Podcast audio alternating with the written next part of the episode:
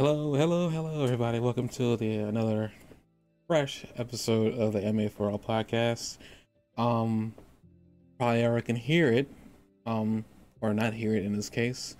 I am here by myself. Um, my co-host Spear, uh, has has something he needed to take care of tonight, and in an effort to not postpone this and have us, you know, have a cascade of episodes to watch I decided to take it upon myself to ruin the show. I mean, I decided to take it upon myself to review these two episodes that I have here. Um, just to take it off of him, off of him, and so he can you know get caught up on whatever he needs to get caught up on, whether that be work or just you know sleep. He seemed really stressed. So um, thoughts and prayers go out to you, Spirit, if you ever do hear this. Um, but uh yeah, we are here to review the most recent episode of My Hero Academia along with an episode of Dragon Prince. Uh, we're going to do this like we normally do, just without Spear here to bounce ideas off of. Uh, with that also being said, um, this might be a shorter or less enthusiastic episode of the podcast. I uh, I apologize in advance. Um, because the energy probably won't really be there all for me, but we'll see what happens. Um, we're gonna review the episode of Dragon Prince, episode four, season four, and then we're gonna move on to My Hero, and that's how we'll end this shebang. So, um, without further ado, let's start talking about. There's nothing. There's nothing to say and updated on the um, podcast. I'm releasing episodes when I remember to. With that, um, the up- upload might be janky in terms of like whenever I do upload one, because it's gonna be some. It's gonna be an episode to YouTube and then apparently Anchor gets them now from me the day of the next episode, uh, like live broadcast again. You just go live 9:30 Mondays at 9:30 p.m. Uh, something happens, and then we'll move the cast. Uh, it really won't matter to people watching this in hinds- and later on in the future because these episodes have already been out. However many we have for season three. Same thing with the season two and season ones. Well, I think season two is available everywhere you can get podcasts. Season one, however, is just a YouTube solo. Um, I unfortunately could, well, not unfortunately, I could go out of my way to download every episode and get them uploaded, and I might in the future when there's some downtime. But there's just a lot of episodes, and they're mostly just Dragon Ball Super. I want to say, um, we didn't start reviewing my hero until like middle season last year beginning season two i want to say. So like there aren't any video episodes of us reviewing the first season. And i never thought of a way to i haven't thought of a way to fix that. Though we're very far into my hero at this point i think our uh opinions of season one are you know moot at this point because we, we like the series. We're still watching it. Six seasons in. Um I guess without further ado, we're not talking about my hero first. We're talking about Dragon Prince, and uh, I guess episode four, through the Looking Glass. This episode, I um, I'm gonna start off like this episode was very interesting. Um, a lot of story kind of just kind of starts getting unfolding here.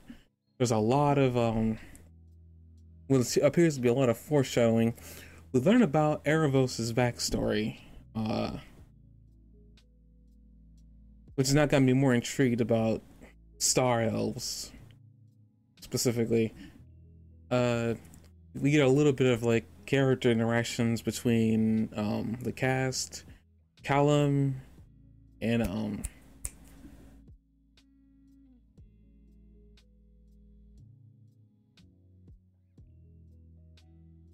Is it Reva? That's somebody else. I'm, think, I'm trying to think of the moon elf's name. I keep.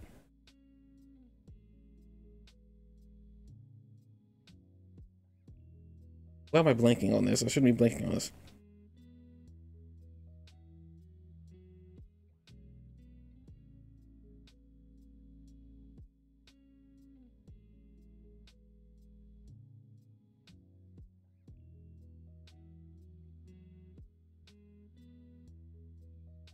You know, I'm gonna look this up real quick, so I'm not just blanking on it here.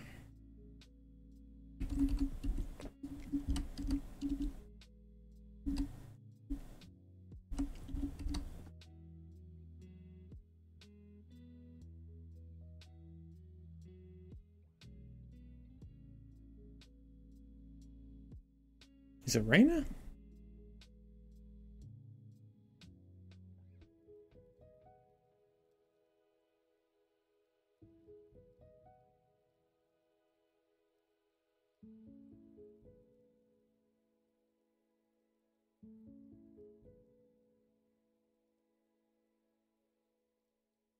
Rayla. Okay, that's a. We get interactions between Rayla and Callum. Callum is still doing that whole "you left me on my birthday" stick. Um, you can tell he's very upset by it, which he has the right to be. Um, a lot of things happen here. Like we start seeing uh, things kind of start like uh, panning out. Uh, we see uh, shoot, uh, well, I'm gonna call him Bevan. It's not Bevan you see that after the fight with the with the between the you know the the, sky elf and then the um terra elf uh Viren's daughter comes back down uh, to confirm that she's got the staff. They're going, they're ready to do the ritual. So you know, go, going off, and we see a little bit more of the um the conflict between the humans and the elves that we were talking about last podcast. I want to say that that was very eye opening. The humans are very, and at least the human woman we saw here with the Terra elf trying to, you know, give trying to give a ritual for his mother or a um funeral, and the human wasn't help wasn't having it. Before here, we actually see um the queen of the dragons is trying to head off because of the message that was given that the star, the fallen star, is going to come back, and uh, she's looking for her son. Zimmons of flying off somewhere, so which is kind of weird because you see him for a few seconds as he's seeing the message, and he backs off between the mother, his mother's legs. Didn't didn't know he left that fast, but I guess he could. Um, uh, the king, dude, Ezra, finds Zym again brings him back and actually is encouraged to leave. This is the other thing that apparently uh, Spirit was actually kind of hinting at was that it wasn't if he was gonna leave, which is very intriguing in in of itself. That okay, uh, Ezra along with the gang, Kala and Rayla. Um, I'm gonna call him Groot. It's not Bait. Uh, you know, in the in the new in the new plushie, leave. Uh, the kingdom, leaving the you know the council in charge. So uh, I guess this is what Jock meant by, and I think he hinted at something else that's going on, and I'm probably gonna have to watch that episode once this podcast is over to see what's going on. I'll do something caught up with him. Um, well, actually, I think I'm still two episodes behind. Huh. Maybe he's been throwing things in my direction I've actually had not been paying attention to, and they're kind of just coming up in these episodes. Like I'm actually impressed that he's withheld that much, and I still managed to be that dumb to not pick up on it. But the uh, the Queen Dragon leaves with her son and Ezra on her back. Uh, the other dragon that comes with her ends up about to leave a Callum and um, Soren on his back, but Callum's like, "We need to go grab this mirror," and uh, a little bit a little bit of a gag kind of pops up where he's like like ready to go. He's not really ready to go. Uh it's kind of funny. Not really much to say there. They they go and grab um the mirror and they fly off. And then we come back to the human and the elf trying to the elf trying to perform a, a ceremony for his mother. And um again with the whole tribal thing tribes having ceremonies and rituals that they perform the human not actually being sensitive to this, uh, so much so that she ends up, uh, you know, she says the flame is dangerous. The elf is saying that this is for a sir. Actually, calls it a superstition, so that's even more insensitive right there. He's already really pissed off. Uh, essentially, this escalates to her, you know, saying, "You're not gonna put the flame. I'm gonna put the flame." Ironically, there was a bucket of water within arm's reach of her in the flame, chucks the water onto the flame, you know, um, extinguishes it. This causes a conflict to break out between the elf and her. The elf burns her hands in, in rage. And then um, the guards, who are weirdly enough not doing their job, I'm guessing, all hear this commotion come up to, to see what's going on, find out the human's hands are burned. And then we cut away from that after the elf decides to do a bowing motion I can already see where this is going. Uh,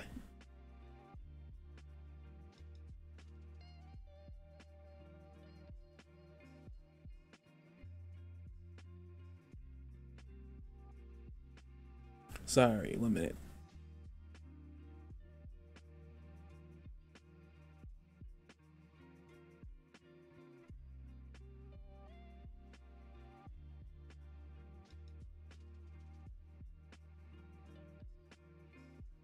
Okay. Uh. Oh yeah, the race thing or the the human insensitivity to it all. You know, kind of just breaks out, and we cut away. I know where this is going. We're gonna have a situation where it is like, you're you're not sensitive to our needs, but you're endangering our lives. This is just is there's no way that this encampment's gonna last. We already are having that issue between humans and elves. We already we can already see that they're not to um they're not going to be able to cooperate with each other. It's not right now. I, probably some point in the future, which is going to come real soon, they're going to need to be able to work together. And then we cut back from that scene. We do we don't see what happens with that until like probably next episode, I assume. But then we come cut back to uh, we cut back to Ezran, Zym, and the the Mother Dragon, and we get some information about um, what's really going on. We find out that Aaravos is a um is involved in a lot of treason, which is what led him to being imprisoned.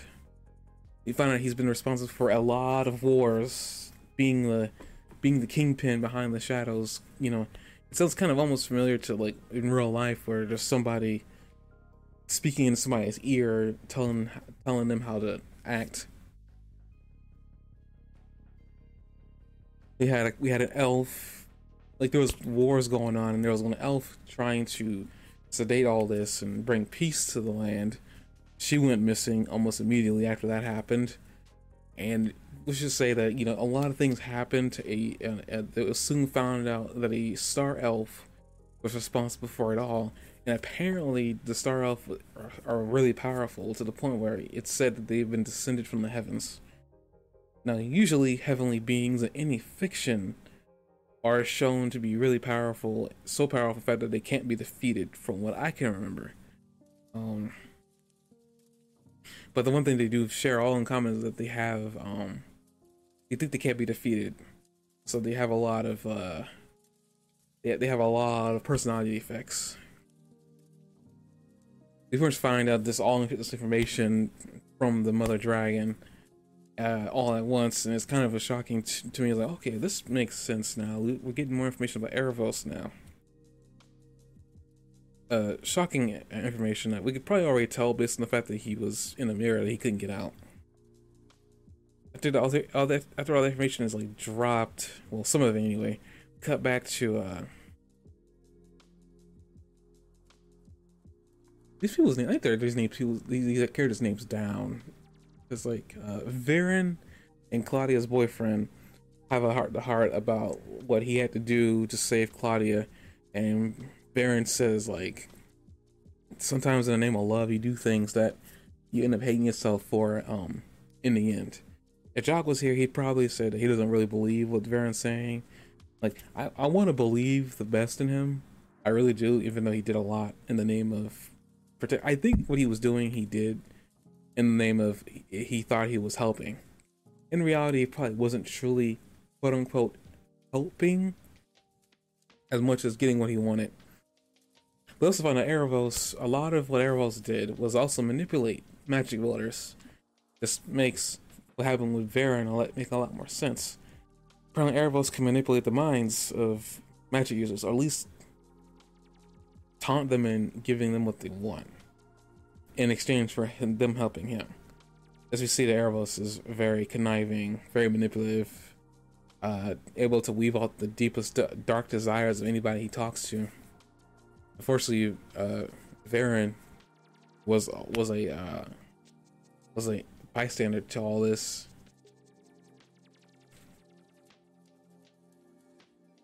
With that, um, we cut to them making it to the uh, to the to the storm spire, where the uh, storm elf died. Well, the sky elf died.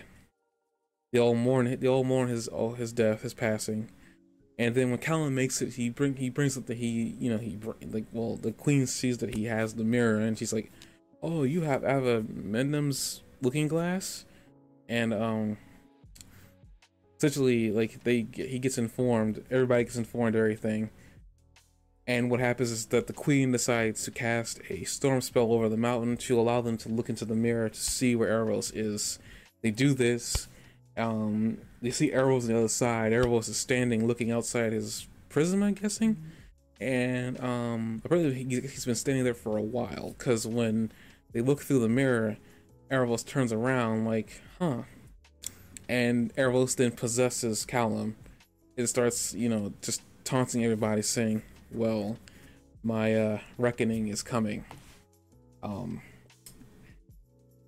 Aaravos probably knows what's really going on in the outside, world because as this is happening, as he's possessed Callum, Claudia is now releasing whatever it is from the chrysalis that he wanted them to release.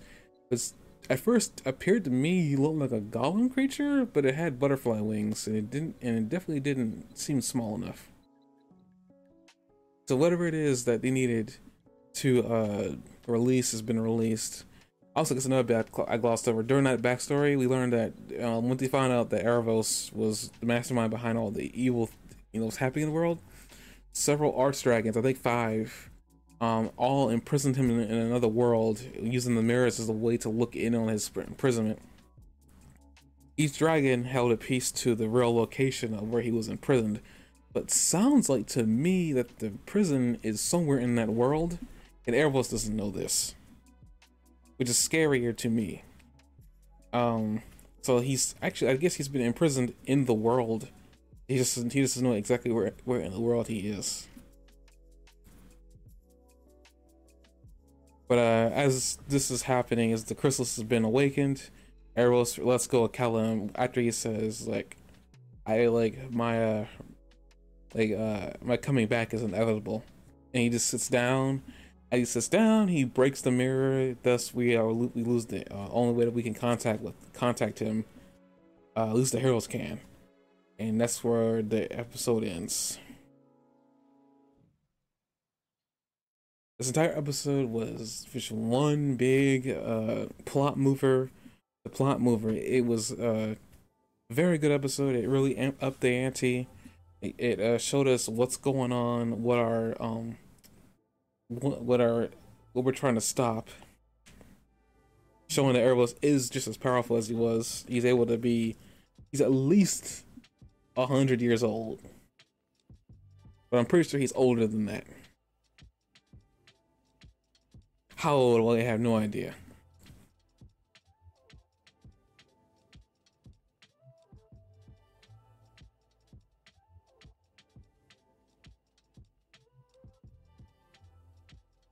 And again also with the whole i guess m- message of willing to do what you want uh, willing to do anything for your loved ones kind of feeds into the whole whole claudia thing where she did things that she didn't think she's capable of but she did it in the name of love.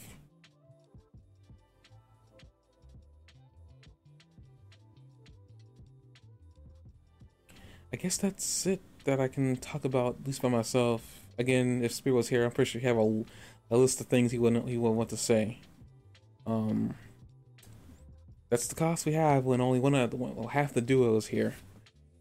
So, um, I guess with that, could transition over. Again, this didn't take long at all. we don't have ideas to bounce off of another person, and this is what you get. Uh, but okay, with that, we can move on to My Hero Academia. Um, this episode of My Hero Academia was really good. Uh, a lot happened. Uh, also, a lot didn't happen. Um, the episode essentially begins with Bakugo taking the hit for Deku, and the last thing him saying to Deku is that don't go trying winning this by yourself, which is an odd statement, in my opinion. Bakugo, because I'm not gonna rehash what I said last episode, um, review episode of the podcast, but a lot of what Bakugo's done to this point doesn't really match some of his actions, again, another action he's performing that doesn't really match up to what he's been outright, you know, outrightly spilling out to Deku and Vitriol. So this is interesting. Um, Shigaraki has now been taken over by One for All, and as he's about to take the power from Deku, they enter the overworld, they enter like the inner world of the of the quirks, and we learn a lot. We learn a lot about One for All here at least as much as we kind of already knew, but a tiny bit we didn't. Um, for one, it looks like I guess One for All can in fact force the quirk out of Deku. Didn't know that. Um, apparently wasn't at full power inside Shigaraki's body. We also learned that apparently quirks, uh, apparently there's a phenomenon where um, if a transplanted organ, uh, we'll get back to my hero, but this is kind of relevant a phenomenon in, in I guess the medical world where a transplanted organ can in fact change something about the person that the organ is transplanted into. Um, and this is the whole idea that cells and stuff like that have memories stored within them. Um, cut back to my hero because they bring this up in the anime that um as an important thing is that quirks might have something within them, an organ, quote unquote, or a cell makeup that allows them to carry on the um theoretically allows them to carry on the personalities of whoever it was attached to. Um, we find out apparently because the, because the unique quirk, the unique um specificities and unique abilities of the um one for all and all for one, his abilities, it's it um because they can give and take, because they're able to do this. It's kind of like a transplant, and they carry it and they take a piece of the person they're taking from or giving to, and in in in a one for all's in all for one's case, um, one for all's case, when the quirk is being passed on, a piece of the previous user goes with the quirk into the next person, which is intriguing, but also kind of makes begs the question: Why didn't a piece of one All Might go into Deku? Unless there is a piece of him in there, we don't we don't know it yet. Uh, because Deku was like the ninth user, because one for all, uh, All Might was eight. So weird that he isn't in there though. It is really weird. Why isn't he in there? Because we saw him one time before, and it was very early on in the in the series, like season two, during the tournament. There's a there's a version of a, of a really shriveled up All Might in, in in that cluster, but we don't we never see it again. Um. Though I guess one thing that sh- that these people in the quirk share is that they're all dead. All Might isn't, and maybe that's the thing that's different is that maybe All, all Might wouldn't show up in that quirk unless he's dead. Unlike One for All, where he's still alive, but a piece of his consciousness is still inside the quirk that got transplanted into Shigaraki, which is why he's there and conscious as well. And they're having this conversation about the giving and taking the quirks, and One for All is like having a having a blast. All for One is having a blast. Um, he's just laughing, enjoying everything that's happening. He manages to introduce uh, Tomura Shigaraki to his grandmother. Um, apparently, she meets him for the first time. Finds out that no, this is the son of her son. Um, don't know what's going on in her mind at this time. Shigaraki, as he's trying to fight for control over his mind and body, ends up nearly decaying his master. Um, with his hatred to um, take over that world that they're both in, Deku and him, um, only for Nana Shimura to show up and then block him. And then as it's happening, the first user shows up and starts deploying, I guess, his love or whatever, his shield. And um, this is enough to keep uh, Shigaraki at bay. Now, all this is happening. All for One is saying that, you know, I finally reached my, I'm finally reaching my goal here. I can take his power uh, we we're learning a lot about we're learning a lot here, which is interesting in and of itself. Um, the struggle, I guess, that's going on inside Deku and Shigaraki right now. Um, Quirk's trying to take other quirks.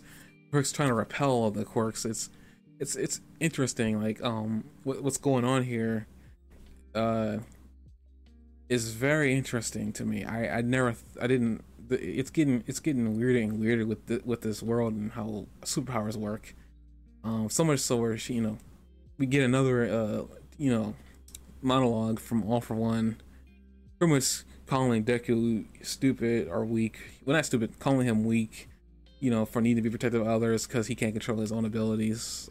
He's got this wonderful power, but he's unable to use it to protect others. We see that this actually hurts and wounds Deku very deeply. Uh, so deeply in fact that uh, he he's unable to do much, and you can tell he's kind of you know resigning himself, only for the first user one for all to say that we are choosing to stay within this boy. Um, this actually kind of weirds and uh, where it's kind of like ask him like it kind of brings one for all like all for one down to like you're choosing to stay within him. Interesting wording that they he decided to use there is like and also, Shigaraki also brings up another phrase he keeps on saying that the only thing that never went all for one's way was one for all. Kind of is interesting. It's like I wonder if, it, there is if there is a way that one for all, because of how it, because of where it came from, it's still able to, it's, it's still able to resist. You know, if it doesn't want to be taken, like again the whole idea that um quirks might have this memory situation going on where they carry a personality trait with them when they move on is cool and interesting in its own way. Kind of makes you wonder um i guess what's the true nature of this quirk? Is it a curse like bakugo says or is it a gift? I guess we'll find out as this the nature of one for all like kind of like gets revealed.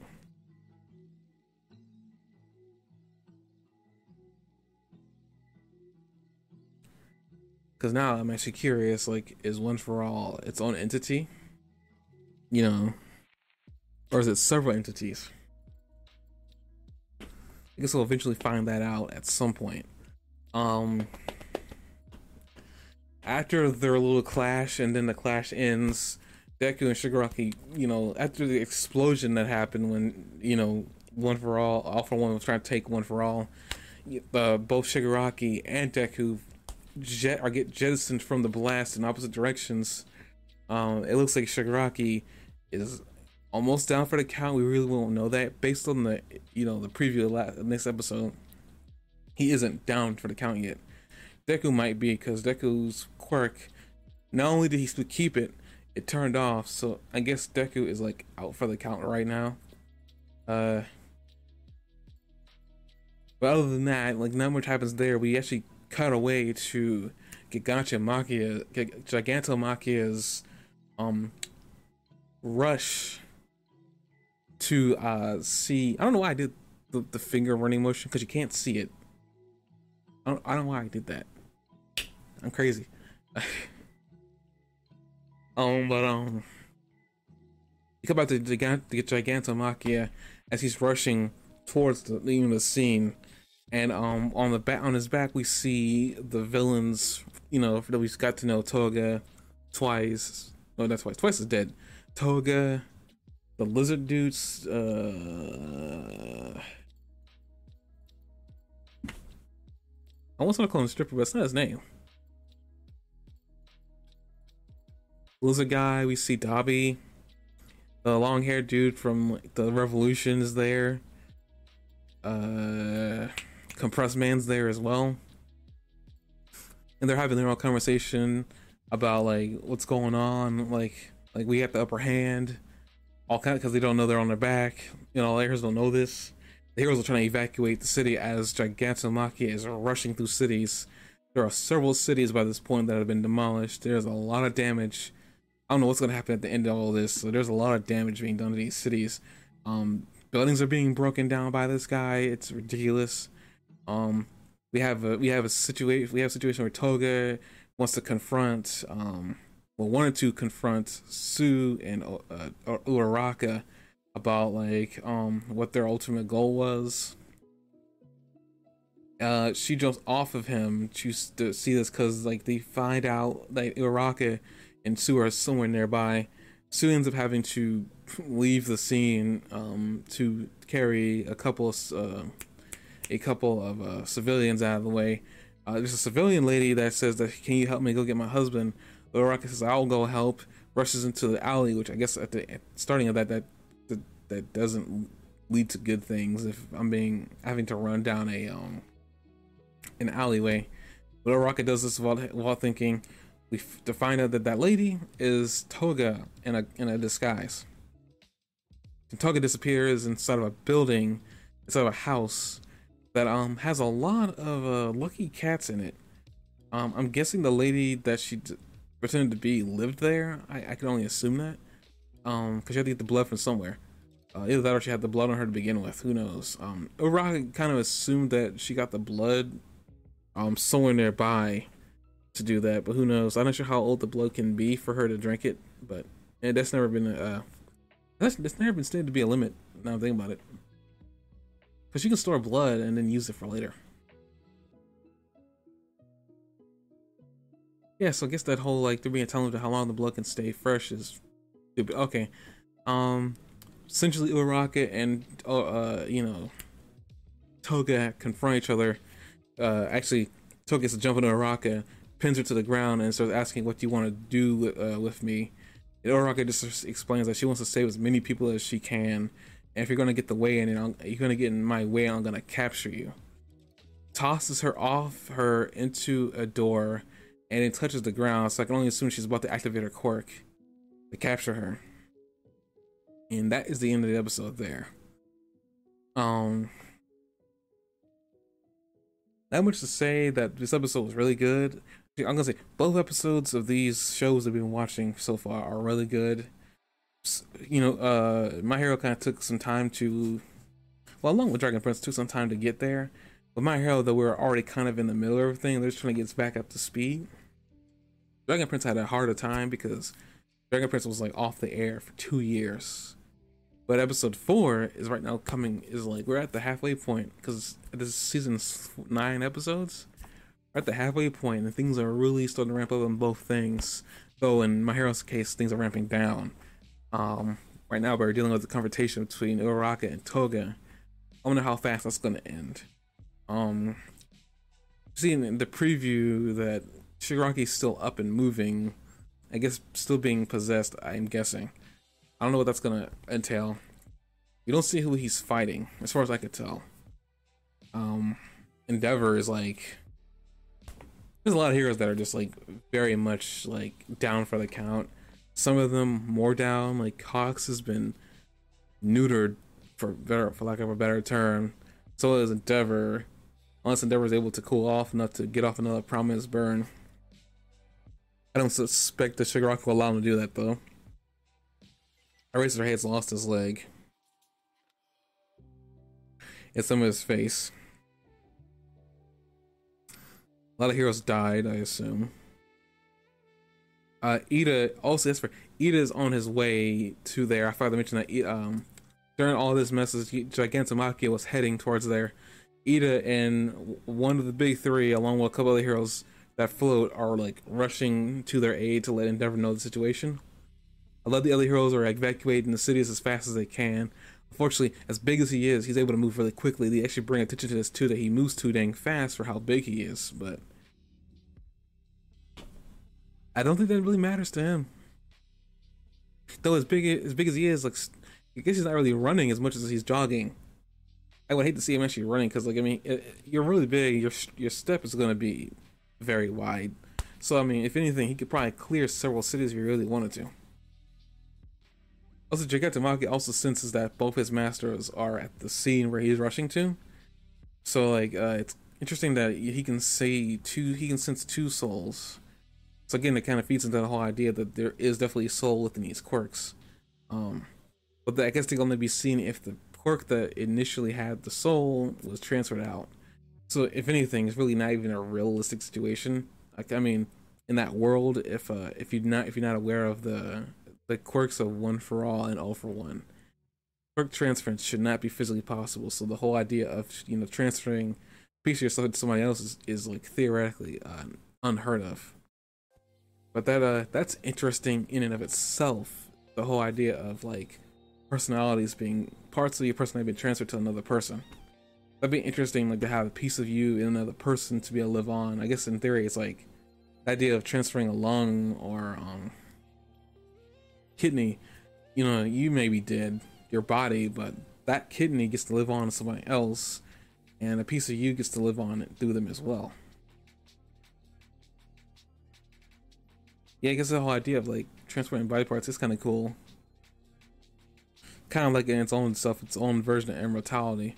Well, as far as long as you know that person that got your body part is still living. I mean, so it's that really immortality. It's just you know, you know, extending your life extending their life through your life. I'm guessing is the best way to put it. Um. Uh, there's not much more I can say. This I told you this is to be a short one. Um, even shorter than I anticipated. Um. Next time we come back, we'll be definitely talking about uh, episode five and um of Dragon Prince. We'll be picking up back where um we left off, which was in fact when the chrysalis uh, woke up. That's gonna be interesting. And then my hero gonna be picking up back. I guess first thing we're gonna probably see is the rocket and Toga thing. Toga's probably gonna get away because I don't suspect Toga's gonna like kill Araka considering she says she loves her. So she'll probably just try to get some of her blood and make a quick getaway. Because Toga is weird like that. But the intro has Toga with, a, with a, like um a bandana, so I can only assume that maybe they're intending to remove Toga from the situation.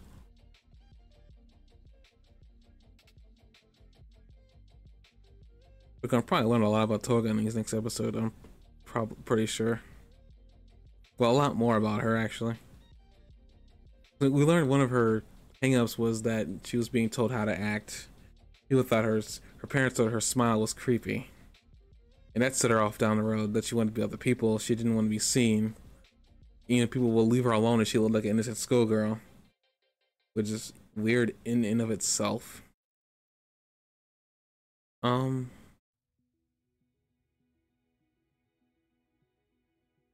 I guess I really shouldn't be trying to extend this, so I don't have much more to say. what happens when you try to spit, you know, everything out of your brain at, at like 100 miles per hour. When you normally have somebody else here to slow you down. um. Okay, guess question of the week. Whenever this goes out, um, what do you think of the direction of Dragon Prince and the direction of My Hero? Leave your thoughts and comments in the comment section below of the YouTube video. Um, there probably won't be a questionnaire on the Spotify thing. If you can find a way to leave a comment on the Game Hunter 09's Twitter page, that'd be greatly appreciated. Um, thank you all for uh, if if anybody was you know listening to this, thank you for sticking with me through this awkward period right now. Um, he should be back next week if as long as he isn't still busy again. I uh, essentially gave him the week off so he can get you know get caught up on his work because it sounded like he was really he needed to get a lot of work done. Uh, so with that, 58 minutes, world's shortest podcast. I am so sorry. Normally I have more. I have a person to bounce off, and he can fill in with some silliness because I'm a straight man. It was just painfully obvious, but um guess I'm gonna I'm not gonna hold you guys up. Short podcast this week. See you guys next week for the next two episodes. See you guys then. Bye.